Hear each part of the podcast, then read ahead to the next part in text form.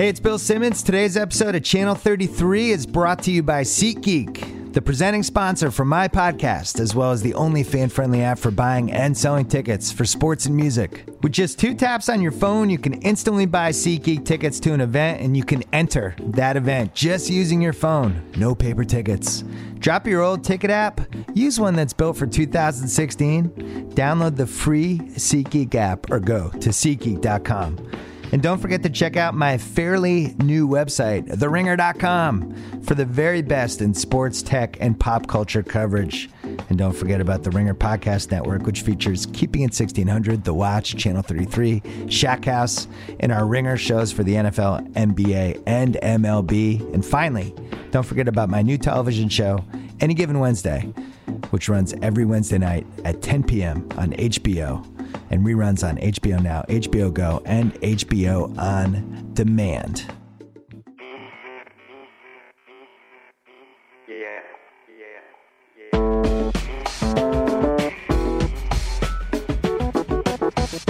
Welcome to Channel 33's College Football Podcast. My name is Mallory Rubin. I'm the deputy editor of TheRinger.com, a lovely website that you should visit often. I'm joined today by Ringer articles editor and college football enthusiast Ben Glicksman. Ben, how are you?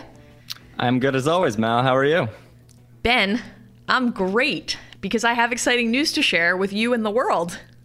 This is, well, what uh, what do you got for me here? You might have heard that Chris Vernon will be joining the Ringer podcast family. We are obviously thrilled to have him. And he's going to be doing a couple NBA shows a week. And he's also going to be doing a college football gambling podcast every week. And so, with all of this college football goodness in the Ringer podcasting universe, you know what it's time for? It's time for us to go to school, Ben. Exciting times. I've uh, ever since I left, I've been hoping to go back. So this is uh, great news all around.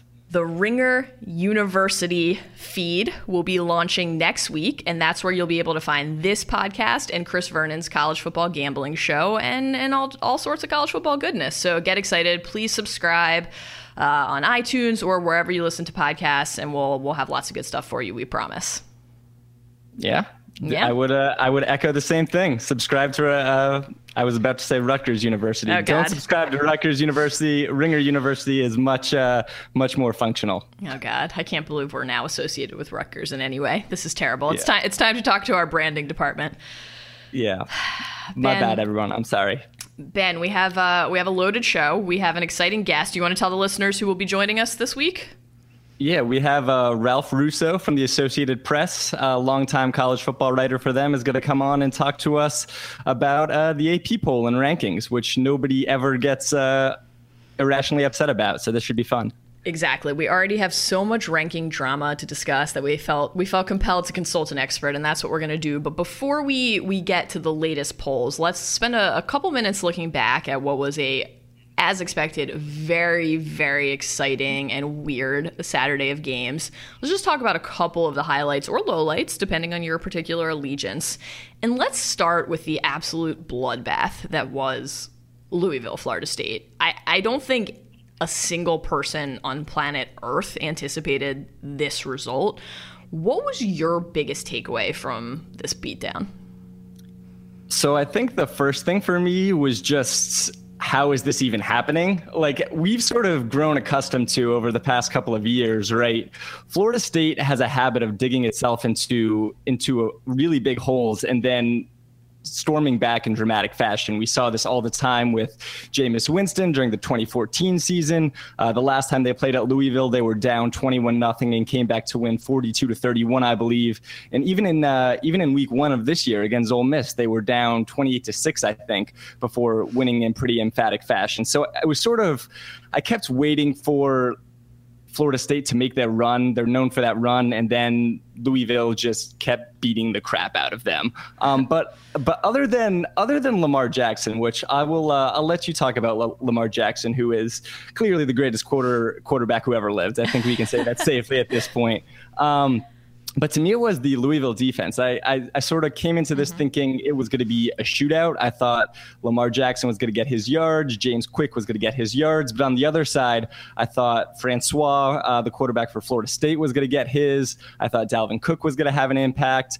And honestly, I mean, we were we were communicating on Slack throughout the game. I was genuinely concerned for Deondre Fran, uh, Francois' safety. The the Louisville front four just absolutely dominated the Florida State front four, and um, I think if Louisville is indeed going to be a legit playoff contender, it's not going to need just Lamar Jackson. It's going to need a really stout defense too, and this was a really encouraging performance in this regard.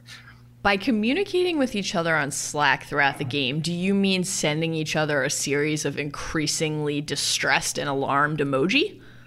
Yeah, that in caps lock. Basically, just yelling things in uh, in typed form. We we were essentially by by you know certainly the third quarter, really actually probably the second quarter, communicating in exclamation points and the bulging eye emoji. That that was that was basically it. Um, my biggest takeaway, other than that Louisville, I guess, robs us of the capacity for human speech, uh, is that you know, first of all, and this is this is an obvious one, but I think worth saying out loud.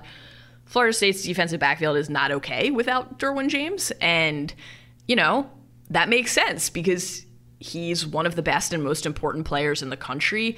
I don't know if you or anyone listening got to watch a season with Florida State yet this week, but one of the really fascinating things was that they had a camera with Derwin, who was at home in a brace on crutches on his couch watching, and his posture during the game, you know, he was upright and peppy and positive and saying, you know, I believe in the guys, they've got this. And by the end, he was fully stretched out on his side. It just basically looked like he was in the middle of a sad nap with his hands over his eyes. Uh, it was really something. Lamar Jackson absolutely shredded this defense. There were so many big plays. I, allow me to, if I may, allow me to quote Kevin Clark from the Ringer NFL show, who spent much of this week's episode quoting Mike Tomlin from your Pittsburgh Steelers. Steelers. Lots of chunkability in this game, Ben. Lots of chunkability. Also, so many missed tackles. It's really rare to say that Florida State looked slow, but that's what happened here. I think the other thing for me, the other big takeaway is that Lamar Jackson is not just good. Lamar Jackson is so good that he turned Demarcus Walker into Tim Tebow. And I say that because, in case you forgot, here is the text of Tim Tebow's promise which he famously made after Florida lost to Ole Miss. To the fans and everybody in Gator Nation, I'm sorry. I'm extremely sorry. We were hoping for an undefeated season. That was my goal, something Florida has never done here.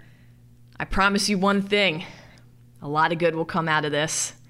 You will never see any player in the entire country play as hard as I will play the rest of the season. You will never see someone push the rest of the team as hard as I will push everybody the rest of the season. You will never see a team play harder than we will the rest of the season. God bless. I would now like to share with you before what? you go any further, Mal, I just want to I just want to let you know that I think you should read that at, at the beginning of every one of these podcasts because I'm ready to run through uh, run through a wall right now. Just uh, just read the promise at the beginning of every podcast. That can be our intro, and we'll be good to go. I need to work on my my Tebowese. I don't think I really have the cadence down. I definitely didn't cry in the right parts, but I think you get the point. And uh, here here's a slightly abridged version of what Florida State defensive end Marcus Walker living legend Demarcus Walker said after the Louisville loss I don't want to experience this ever again. You will never see somebody out hustle, run to the ball, lead, outwork me from now on. I promise. I promise, Nole Nation. I promise you, you're going to see a different team, a different identity. God bless. That's yeah, amazing. It's uh, it's very similar. I'll also point out the beginning of that where he said he doesn't want to experience that ever again. I mean, that makes sense. I cannot imagine it would it would be fun to just get run over time and time again by Lamar Jackson. Um, yeah, that seemed that seemed painful. I understand why Der- Derwin James's posture devolved into something close to the fetal position, but uh, but yeah, I. Uh, I don't really foresee the promise working out quite as well for uh, Yeah. for Walker as it did for Tebow, considering I think losing by 43 points pretty much eliminates you from playoff contention. But see what happens. We'll see what happens. Okay, aside from Louisville, which week three win was the most impressive to you? You have a lot of candidates to pick from Ohio State, Alabama, Michigan State, North Dakota State, Miami, Nebraska. A lot of teams impressed this week. Who stood out most to you? So I think overall this was a really big week for the Big Ten. I mean, we you mentioned Ohio State, Nebraska had that come from behind win over Oregon, but to me the most impressive win was Michigan State. Uh, I feel like entering every year the storyline for Michigan State is the same. We're like, okay, this is the year they fall back to earth. I'm guilty of this too. Obviously, we really haven't talked about Michigan State much on this podcast. While I said that Notre Dame was going to make the playoff like a fool, um, and Michigan State basically controlled this game up until the fourth quarter when Notre Dame sort of made it close at the very end. But for for three plus quarters, this was all the guys in green. And I mean, I there are a few programs that we give the benefit of the doubt at this point that they're they're not just going to uh, have a rebuilding year; they're going to have a reloading year, and and that's sort of where Michigan State is at. The the running game looked really good. L.J. Scott looks good. Um, the defense looks strong. Tyler O'Connor looked pretty solid at cornerback, and um, Donnie Corley Jr., their freshman from Detroit, had probably the most impressive catch of the weekend, not made by Noah Brown.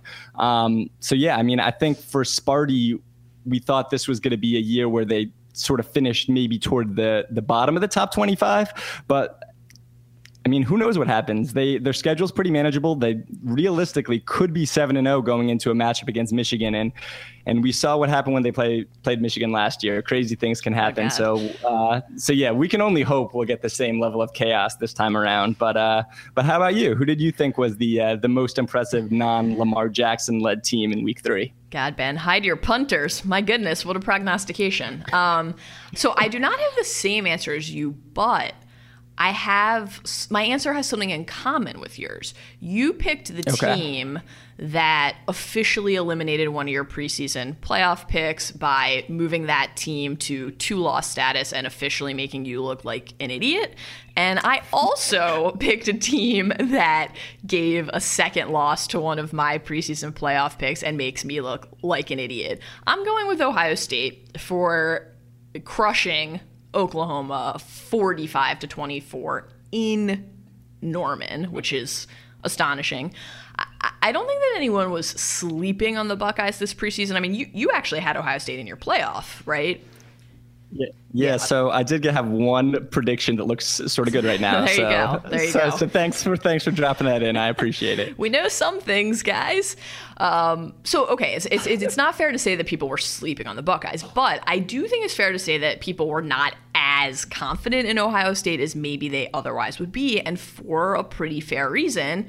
The Buckeyes are incredibly young. This team had 12, 12 players drafted, which is not not normal. That's a lot. And uh, you know, more importantly, those players were were drafted high and they were guys who had huge meaningful roles on the title team. You know, you're talking about Joey Bosa, Ezekiel Elliott, Eli Apple, Taylor Decker, Darron Lee, and those are just the guys who went in the first round. So having to replace those bodies, no small task. The Buckeyes entered this year with only six returning starters. I think it was reasonable to expect that there would be a bit of a learning curve and that it would take a few weeks, maybe even a couple months for this team to fully gel. But that has not been the case at all. I mean, eh, Urban Meyer's team really does seem to now officially be in Nick Saban Alabama mode, which is to say, you know, what's the line? They don't rebuild, they reload. So Yep. you're you're gonna lose players, right? But when you can slot in a quarterback like JT Barrett, you're a preseason Heisman pick at quarterback. That is a real luxury. And then you get to see instantly these new faces emerge. You just mentioned Noah Brown for having an amazing catch. He had this is this is amazing. People were tweeting about this all weekend. Five career catches for the Buckeyes entering the Oklahoma State game. Uh, excuse me, the Oklahoma game he had four touchdowns against the Sooners. He had his almost had as many touchdowns in this one game as he had career receptions to that point. They're just they're they're just popping out stars from from the field, just all, basically on demand. It's incredible. I, you know, no one doubted Meyer's ability to coach the team. Nobody da- doubted the talent on the team because the recruiting class- classes have been loaded. But I think we doubted whether it would come together this quickly, and it has, and that's terrifying. Yeah. So so two thoughts off of that. So one, uh, Mark Titus wrote a wrote a, a, really good piece for the Ringer this week, um, just which basically is a love letter to Urban Meyer for what he's done for his uh, for his Ohio State Buckeyes. So so make sure you get a chance to go check that out uh, when you can. Um, but the other thing is every sort of after the national title game, our focus is going to turn to recruiting. And there's always debates over how much recruiting rankings really matter. I mean, you look at the top two teams in the standings right now, we have Alabama and Ohio State. You look at the teams that dominate National Signing Day for the last few years, it's been Alabama and Ohio State. So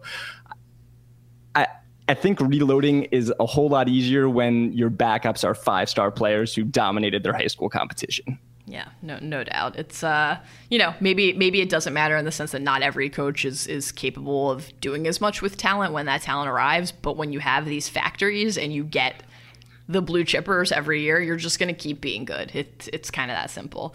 Um, what about the other side of it? Which which of the week three losers was the the biggest disappointment to you? Who was kind of the most embarrassing failure? Again, same caveat, other than Florida State.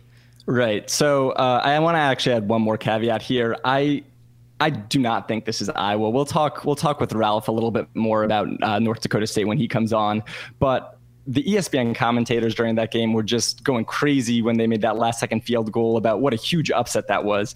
North Dakota State is a team that has now beat six straight FCS foes or FBS foes rather, um, and won five consecutive FCS national championships. This is an amazing football program. So I don't think Iowa's loss is disappointing. I don't think they're the biggest loser of the weekend, though. The the team that really fell flat to me was Texas.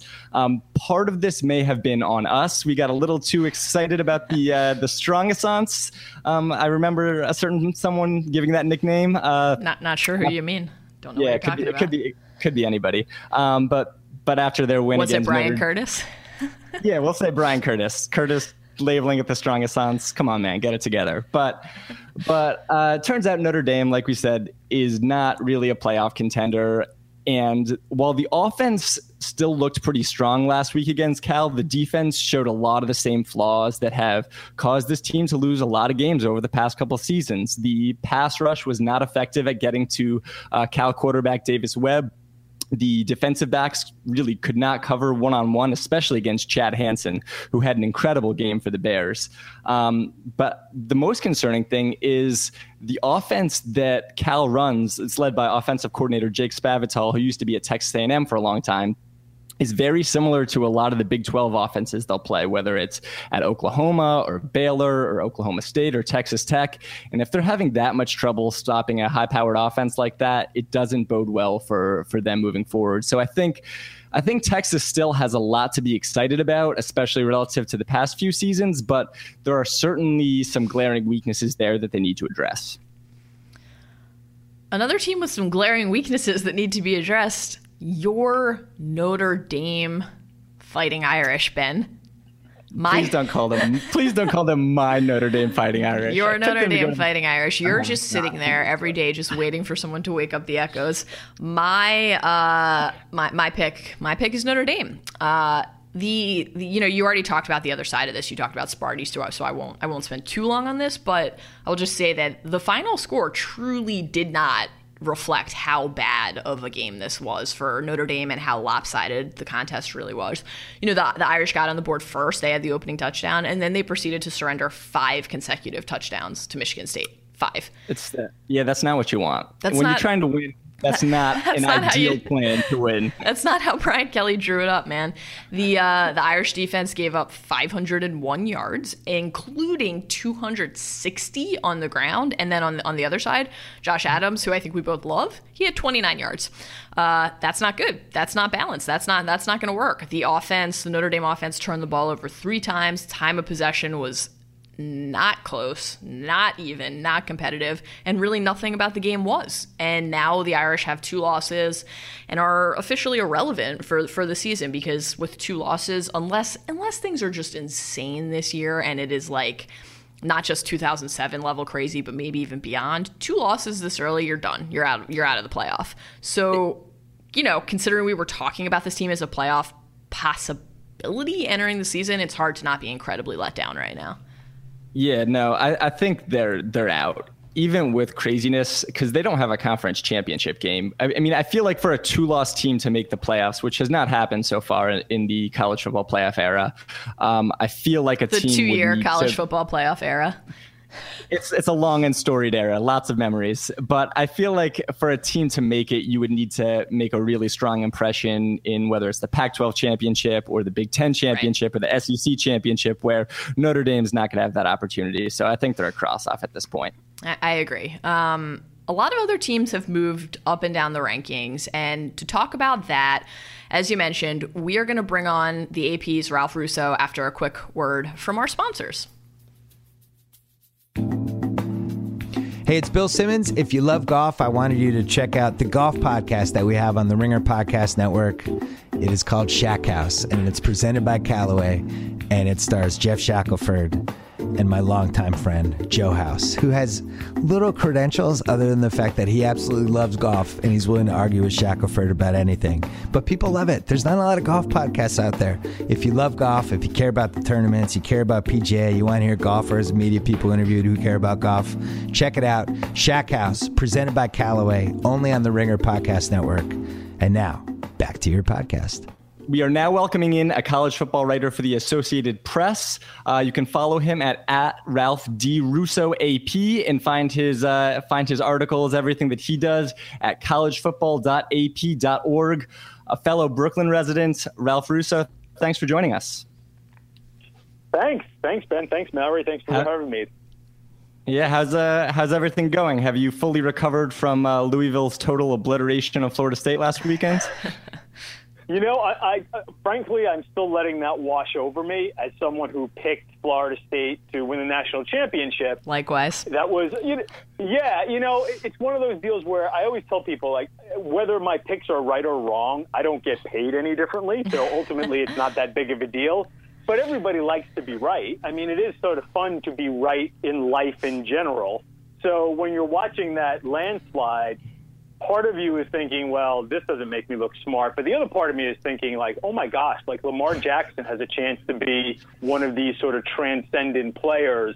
And eh, that's the story. It's only a few months, a few weeks into the season, but that's the story of the season so far. Yeah, we are. Uh, we were sort of just in awe, actually, of him. I mean, we we spent a little bit of time last week previewing the game. We had Stu Mandel on, and and you know, Stu had spent some time with Lamar in the off season, and, and Ben wrote a wrote a great piece for us last week, and we were all like, oh, it's going to be fun to watch Lamar Jackson in a, in a high profile game because he's he's fun, right? He's cool, but ultimately, we don't really know how good he is, and now we know, and uh, it seems like he's answered that pretty emphatically. I think one of the things that, that Ben, you know, broached last week in his piece that's interesting is like, is this officially Messiah territory, or is there still some risk of like just being in September Heisman zone with Jackson, where you know, kind of setting up for the fall by by basically wowing everybody so stupendously for three weeks? Like you can only kind of go in one direction from here. I mean, what do you think? Does he have does he have staying power here to dominate the entire season, or, or do you think we're uh, we're going to be disappointed? I, I don't think this is going anywhere. You know, in past these September Heisman's, and I think that should be called the Denard um, for Denard Robinson, who was a wonderful player and so much fun, right? I mean, Denard Robinson, if you couldn't root for and enjoy Denard Robinson, you're just not getting college football.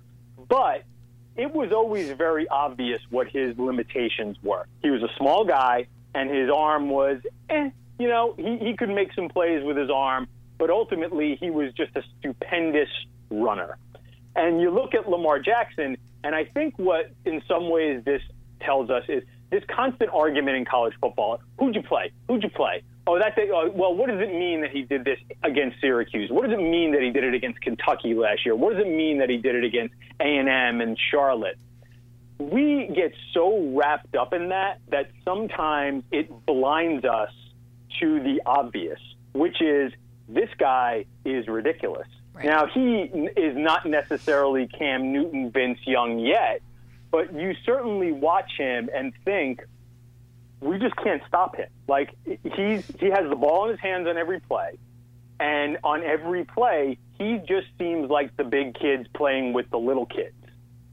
And and that's scary because when you have that, then it just everything else goes out the window. Like, oh, how great your defense is, and what is the package that you use. And well, if Derwin James was there, it would have been a little different. Now, when you're the big kid playing with the little kids, the scheme doesn't matter. And I'm not necessarily willing to put him there yet, but it certainly looks that way for a few weeks. And I think we have to stop going, oh, it was only Syracuse, because not everybody put up 800 yards against Syracuse. Do you think that, that there's a, a, case that Louisville deserves to be number one after this game? And you know, relatedly, do you think that Florida State should have, should have fallen even further than it did, or does just dropping from two to thirteen feel about right for you? I, I thought you could make a good case for Louisville, and I have voters. You know, I don't, just always I always have to put this out there. I do not vote in the AP poll. We we put the votes together. We pick the voters. But me, Ralph Russo, is not responsible for your favorite team not being ranked where you want. Um, though I'm sure you will let me know on Twitter at some point or another, you know, fans out there. But but the but I I actually what I tend to get a lot when I see voters on the road, and I was at uh, I was out at Stanford USC this weekend doing some stuff with McCaffrey and getting a chance to see the wonder that he is.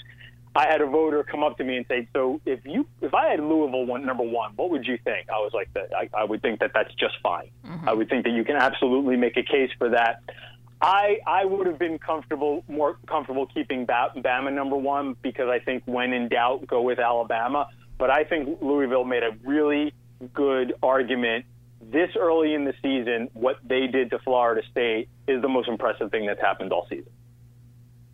Yeah, I totally agree, and I'm glad that you gave uh, I'm glad that you gave the listeners a little bit of context as to sort of how the AP poll actually comes together. As uh, as much as I'm sure they would all love to send you uh, send you complaints to your Twitter account that we plugged earlier in the show here. Um, let's move from from Florida State to a little bit further down the rankings. Actually, sort of toward the bottom of the top 25.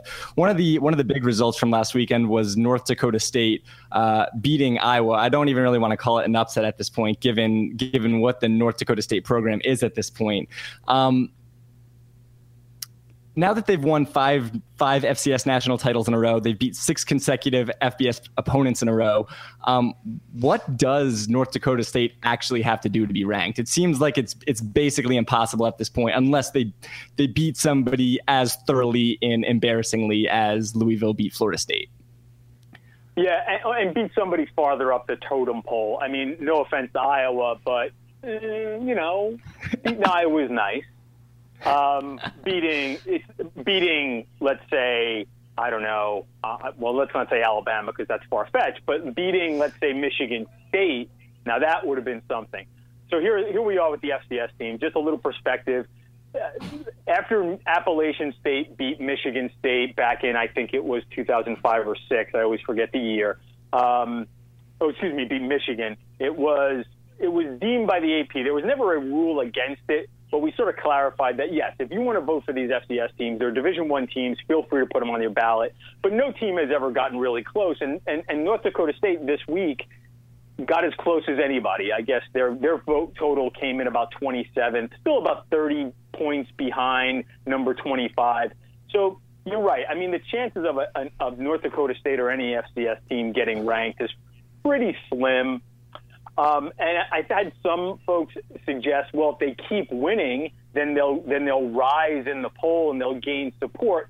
But when you talk to some of the voters out there, you know, who did vote to, for them, they'll tell you, you know what, we were rewarding them for a, a, a string of great years and a really good win. But the fact of the matter is, they're probably not moving up my ballot over the next few weeks. Um, and as other good teams have good wins behind them, they'll probably get bumped off. I think it's an it's an acknowledgement and a reward for North Dakota State. But uh, again, unless you're going to beat a top ten team fairly soundly, and then it's hard to maintain it because you're going back to playing FCS teams. So I guess that's a long way of saying I don't expect FCS teams to be ranked. And as good as North, this is probably as good as it got. It, it's going to get for North Dakota State this season. So, I, you know, it's interesting to, to hear you sketch that all out for us. And I think I think there's not a lack of understanding of how the, the poll works among fans, but but maybe now that we are in this transition phase, you know, leaving the BCS, entering the playoff era, like maybe a lack of of unified opinion on, on how much the the AP poll should or does really matter still? You know, is it about respect? Is it about sort of informing the narratives and the conversation? I'm, I'm really fascinated as someone who is so close to it to hear what you think about this. You know, in the in the selection committee era, does it even make sense for people to get as as worked up about the AP rankings as they are?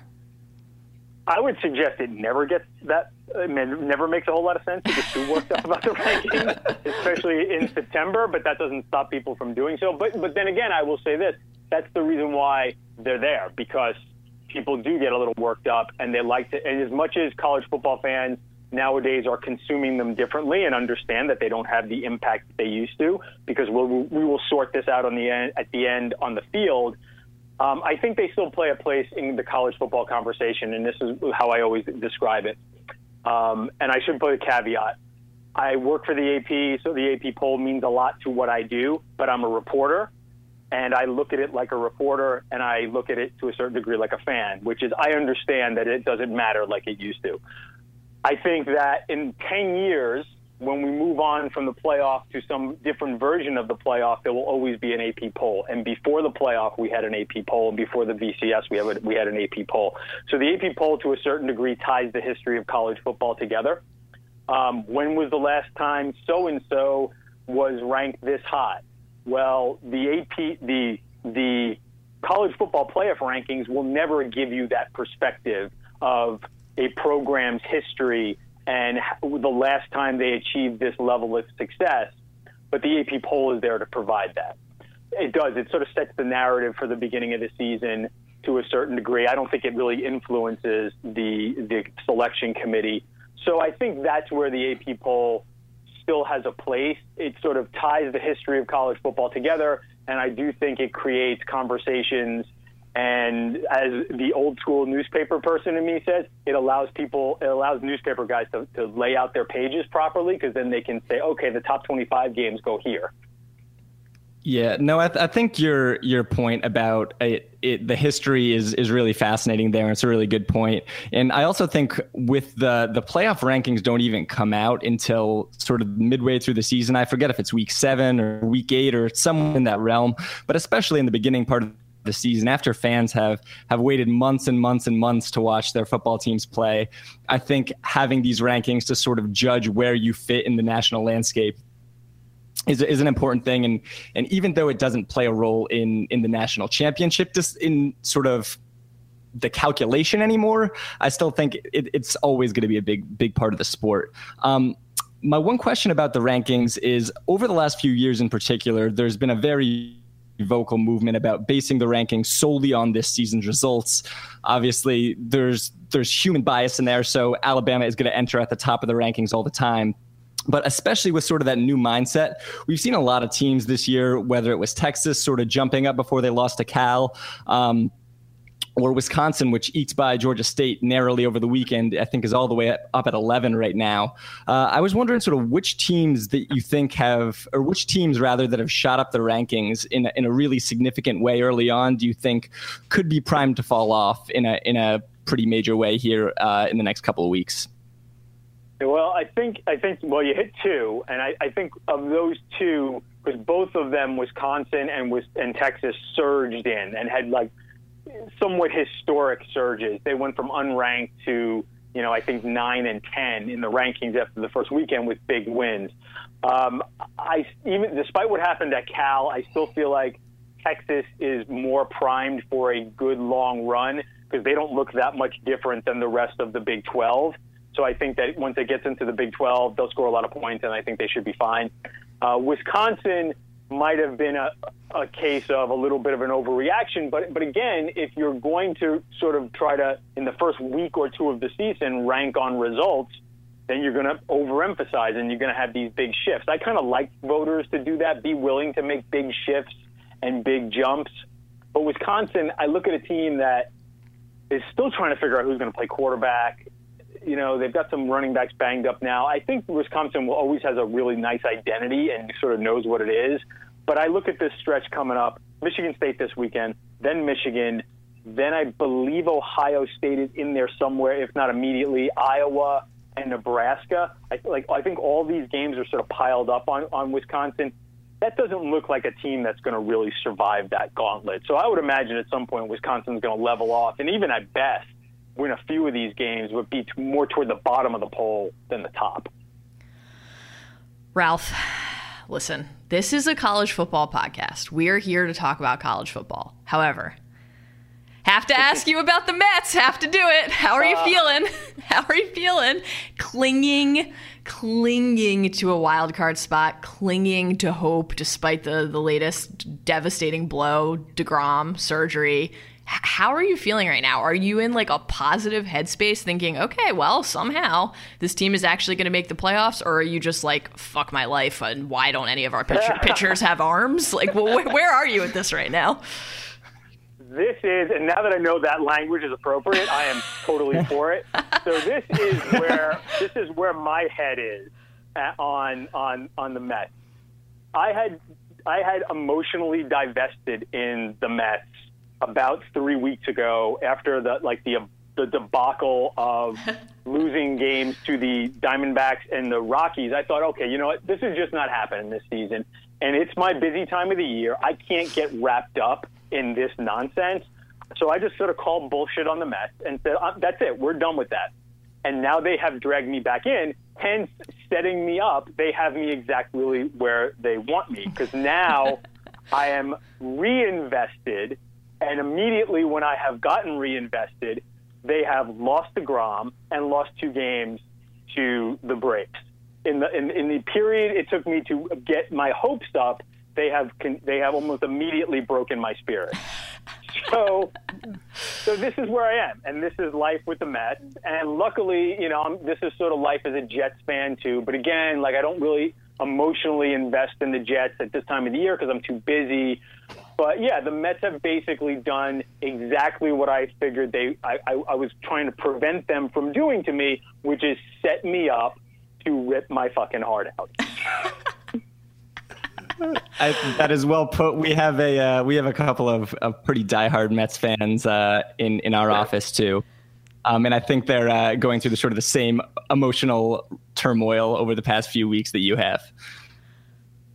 It's just not fair, though. Like I, I it, it's, it's the classic. I w- they, they, I thought I was out, and they drew me back in, and they pulled me back in, and and this is where we are now. So now I'm going to watch them again. Now I know people will be listening to this at, at various times, but I'm going to sit down tonight and watch them. I'm sure lose again to the Braves.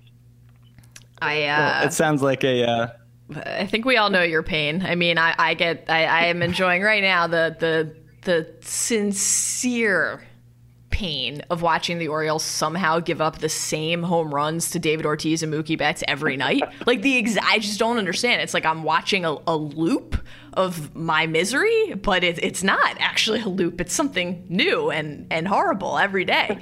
So I uh, I feel your pain, man. Well, the cool thing about what happened with the Mets is at a certain point, this conversation started going on on WFAN, and the conversation was what game of the playoff series against the Cubs will Seth Lugo start? And once they, that conversation was started to be had on talk radio, I knew we were just in for a fall. Like this, this, this was just not work. This is not where our heads should be, Met fans. Like think about those the, the phrases that you're using here, and and like we are just totally set up to crash. Especially, and I Well- know this is- with too much time, too much time talking baseball. I know, but especially No such when thing. you're being chased by the Cardinals and Giants, who have like pixie dust all over them, like the Magic Fairy Tale team. Like, there's no way that it's not working out for those guys. And screw those di- those guys, right? screw those guys yeah, because well. Uh, because it never doesn't work out for those guys. Well, uh, well, what I would say is, uh, is I feel like college football's version of the magic pixie dust team that always comes back is Florida State. The past couple of years, and they got their ass kicked last weekend. So, uh, so fingers crossed that that uh, that your guys pull it out here in the end. But, uh, but Ralph, thanks for uh, thanks for joining us. You can follow him on Twitter at al at Ralph D Russo AP, and yeah, thanks for coming on. Thanks, guys. That was actually uh, uh, very cathartic and, uh, and, and therapeutic. We're so glad. Thanks, Ralph. Thanks, Ben. Thanks, Mallory. All right, Ben. Very quickly, before we before we wrap up today, let's look ahead a bit. Let's talk week four. Let's do a little who you got. Okay, we have a lot of exciting, interesting ranked matchups, or at least high profile matchups. Let's quickly talk about three of them and each uh, each predict our winner here because the thing we're we're light on so far is saying stuff that we're then going to regret. You know, we, we want to make sure we have enough opportunities for people to call us stupid. So let's make more predictions. All right, that's uh, that's what we do here at uh, Ringer University is make predictions that will surely go wrong. So I'm glad that uh, I'm glad that you've stuck around to this point in the podcast here for that. Ringer University colon it's an education. Okay, first up, number eleven Wisconsin at number eight Michigan State. Who you got? Uh, I probably probably hinted at where I'm going with this one earlier in the podcast, but I am uh, I'm going with Sparty. I am done sleeping on them until proven otherwise. At this point, I uh, I like I like their running game. Their defense is is strong as always. Sort of Mark Dantonio has shown time and again that he's able to get it done. And on the Wisconsin side, the the quarterback situation makes me a little bit nervous. Bart Houston is apparently still the starter, despite the fact that Alex Hornibrook came in against Georgia uh, Georgia State and and sort of spelled him and led that team to victory uh, at the uh, ben, at the end of week ben, three. Against... I have to interrupt you for a second. How many people who are listening to this who are like casual fans? Do, how many of them think you made up those names? I did. They're actually not real players on Wisconsin, but it's it uh it, it helps explain my pick if it sounds like if it sounds like I know the players on each team. But yeah, those guys are, are made up totally. But who do you have here? Who do you have in this matchup of fictional players? They may not actually be play, playing this weekend, but who do you got? I'm aligned, man. I'm, I'm, with you. It's it's it's all Sparty. I just want Craig Gaines, our copy chief, to be happy. He may or may not know that this game is happening or that it's college football season, but I want him to be happy. Um, so I'm picking Sparty. You know, I don't know if Notre Dame is really bad or Michigan State is really good, but either way, I'm pretty sure that Wisconsin is not really good. You know, this team barely beat Georgia State. That, that's that's not that's not going to win us over. And, you know, Wisconsin hasn't won in East Lansing since 2002. So Sparty's rolling. They're not going to drop this game at home. It might not just be an Ohio State versus Michigan thing in the Big Ten this year. We're, we're, uh, we're, we're looking at a more interesting race than we thought. Definitely. All right, next up, number seven Stanford at UCLA. Who you got?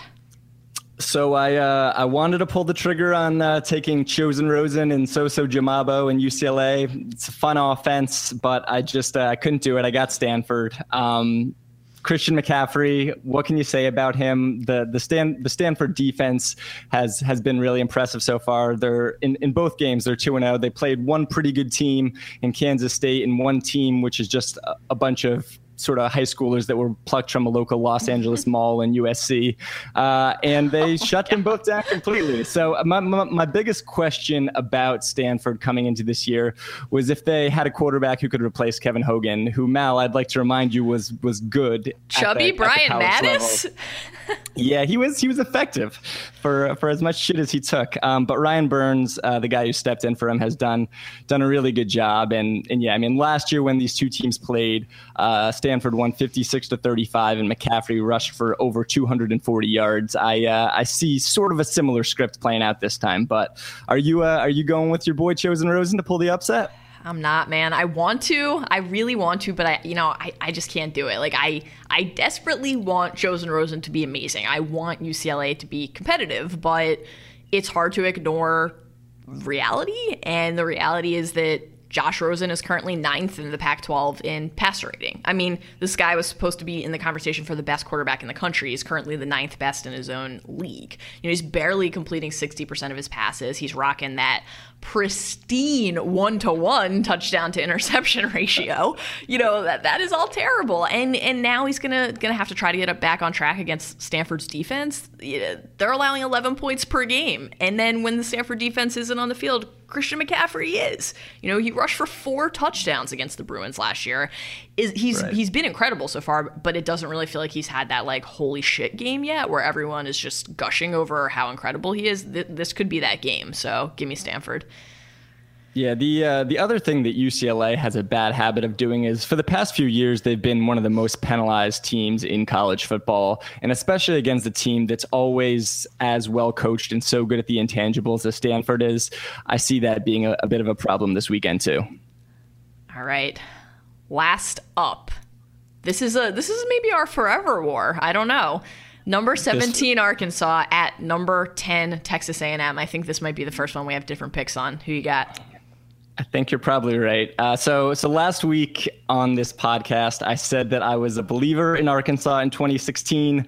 Uh, last week, they went out and beat mighty powerhouse Texas State, 42 wow. to three. Wow. Yeah, Texas State. They uh, perennial blue blood in college football for for you guys who don't know. Um, but but yeah, so here I am uh, doing what I know I probably shouldn't, and uh, I'm taking the Hogs. I'm taking. I'm a believer in Bret Bielema this year. Uh, Austin Allen is actually the most efficient quarterback so far in the SEC, which I know is not saying a lot because most SEC quarterbacks just started playing football within the last few weeks, but he's been the best of the bunch. Um, I think the the thing that makes me nervous here the most is that Arkansas has done a little bit of shuffling on their offensive line. They have really good players there, but shuffling on the offensive line is not a great thing to do the week before you're going to face Myles Garrett. Yeah. With that said, with that said, uh, I I think Arkansas is is going to do it this year. And and Mal, guess who's uh, guess who's calling this game? Who Ben? Joe Tessitore, which means this game is going into, into yeah, this game is going into quadruple overtime. The uh, the past few years actually this game has gone into overtime. Arkansas lost uh, 28 to 21 in overtime last year, and the year before they lost 35 to 28 in overtime.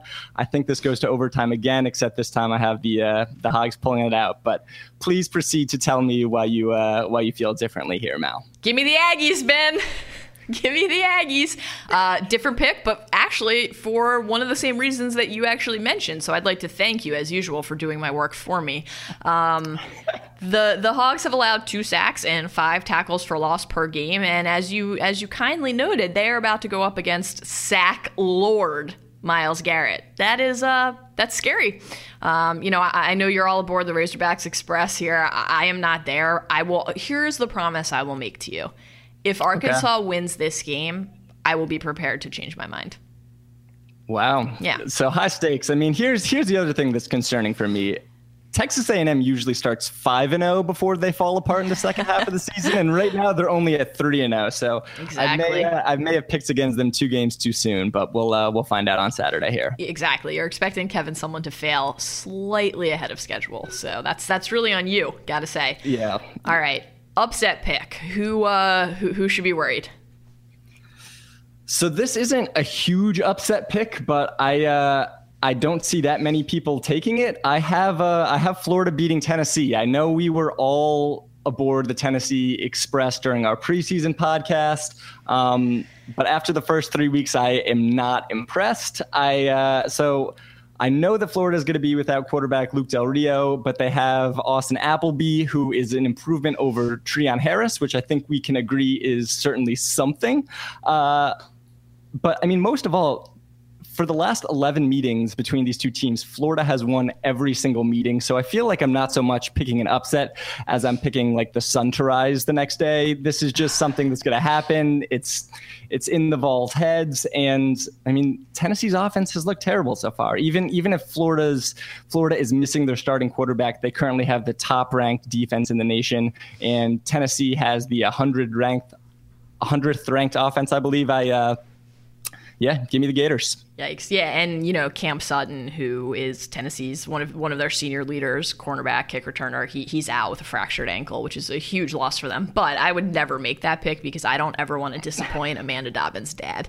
Um, so instead, Sorry, Amanda Dobbins' dad. I apologize. It's nothing personal. I just, uh, yeah, Josh Dobbs has not been the guy I wanted him to be so far. Ben, I, I, I want to know. Can you guess what I'm going to pick here in in, a, in an effort to be consistent? Can you guess who I'm going to pick? Uh, are you taking Auburn to beat LSU? Oh, that's a good one. But no, I'm gonna I'm gonna save our, our Auburn talk to, to close out the show in about one minute. I'm gonna say Clemson. Oh God. It's a, okay. Go ahead. I'll let you take this one away. This is your time. It's just like you know, it's sort of like this is this is my corner now. This is my hill, and I just got to stay on it until until I have no absolutely no choice but to abandon ship. I, I think I mixed like seven metaphors there, but you get the point. I Uh, respect it. look, Georgia Tech, not a great team, but not a bad team. Prepping for the triple option on a short week is hard. And not only that, but this is the always dangerous Thursday night road slot. So the combination of my my general lack of faith or, you know, position the other way, my my, my certainty that Clemson is going to stumble at some point, paired with the fact that this is a dangerous set of circumstances. I, I, smell an upset, or at least upset potential. I'm sure they'll win by 40 now that I've said that. But, uh, you know, got, got to stick to my guns here. I uh, I respect that. I, w- I will say I, I don't think Clemson is going to lose this week, but the week that Clemson does eventually lose, I uh, I will make sure that we allow like a full five minutes for you to gloat about predicting it correctly. So uh, I'm so going to yeah, need keep- more than five. I'm going to need more than five. So. Uh, we'll just make that the whole show. I actually won't show up for that episode. I'll just sort of be like, this is the Mallory Rubin episode to talk about how correct she was about Clemson not being as good as everybody thought. I'll just record the monologue today and just hand it over to Tate and Jim uh, so that they're they're ready to, to hit the button whenever I'm finally right. Um, let, let's wrap up. La- last thing of the day. What are we going to do about Gus Malzahn? And, and and it doesn't really matter what we're going to do. What is Auburn going to do about Gus Malzahn? If he loses to LSU on Saturday, is he done? I mean, barring a miracle, I would say yes. So the one thing that works in his favor is his buyout is quite large. If they were to fire him after this year, I think it's $8.95 million, I read um, earlier today when looking that up. And the other thing that sort of works in his favor is Auburn University's president recently announced that he's going to step down in 2017. So a lot of times when there's all that administrative shuffling, you don't get the you don't get the shuffling in the in the football program. So that's what's working in his favor. The thing that's not working in his favor is that Auburn has somehow lost seven straight home games to Power Five opponents. They're one and two. They're about to be one and three if they can't stop Leonard Fournette. Which, if last year was uh, any indication, they're gonna have some trouble with that. And for their schedule the rest of this year, they play at Mississippi State, they play at Ole Miss, they play at Georgia, and they play at Alabama. If they can't win this game, I mean, it's it's going to be real, real trouble for for our, our boy Gus. I was uh, I was all aboard the Gus bus.